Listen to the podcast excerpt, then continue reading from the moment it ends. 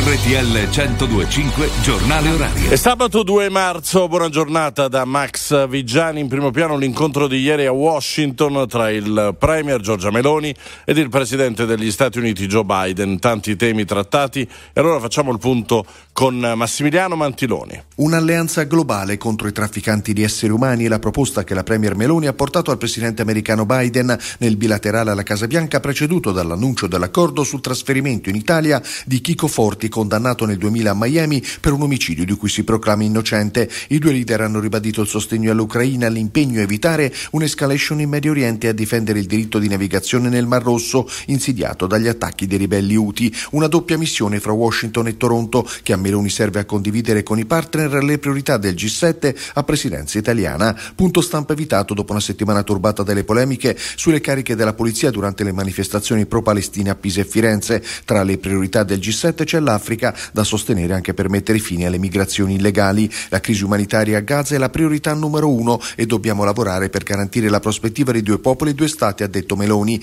Biden ha chiesto un cessate il fuoco immediato tra Israele e Hamas a Gaza, annunciando che gli Stati Uniti lanceranno aiuti dagli aerei sulla striscia. Sono attesi migliaia di partecipanti oggi in piazza Pisa per il corteo indetto per ribadire la richiesta di dimissioni del questore dopo i fatti di venerdì scorso da parte dei collettivi studenteschi e sigle della galassia antagonista. Ieri è stata inviata formalmente in questura la comunicazione della manifestazione l'indicazione del percorso.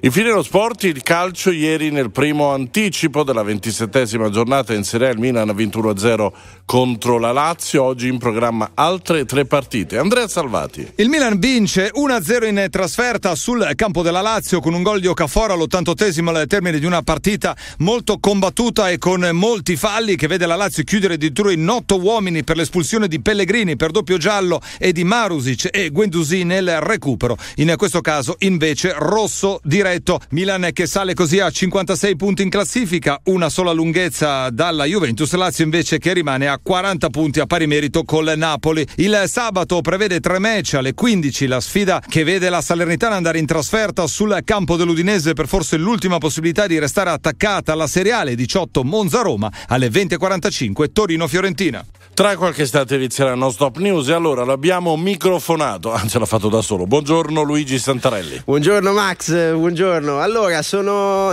le 6 e 3 minuti, qualcuno sarà già sveglio per motivi di lavoro, insomma in generale perché i suoi ritmi di vita sono questi. Parliamo di sonno questa mattina, quanto è regolare, quanto riuscite a dormire ogni notte, quanto influenza poi questo la vostra vita. Condividiamo insieme le nostre esperienze allo 02 25 15 15, chiamateci, venite in diretta insieme a noi. Previsioni del tempo.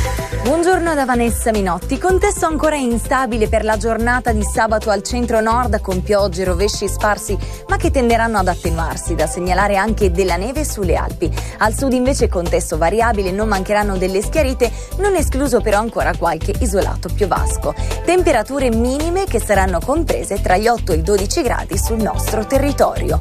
Tutti i dettagli scaricando l'app di Travimeteo.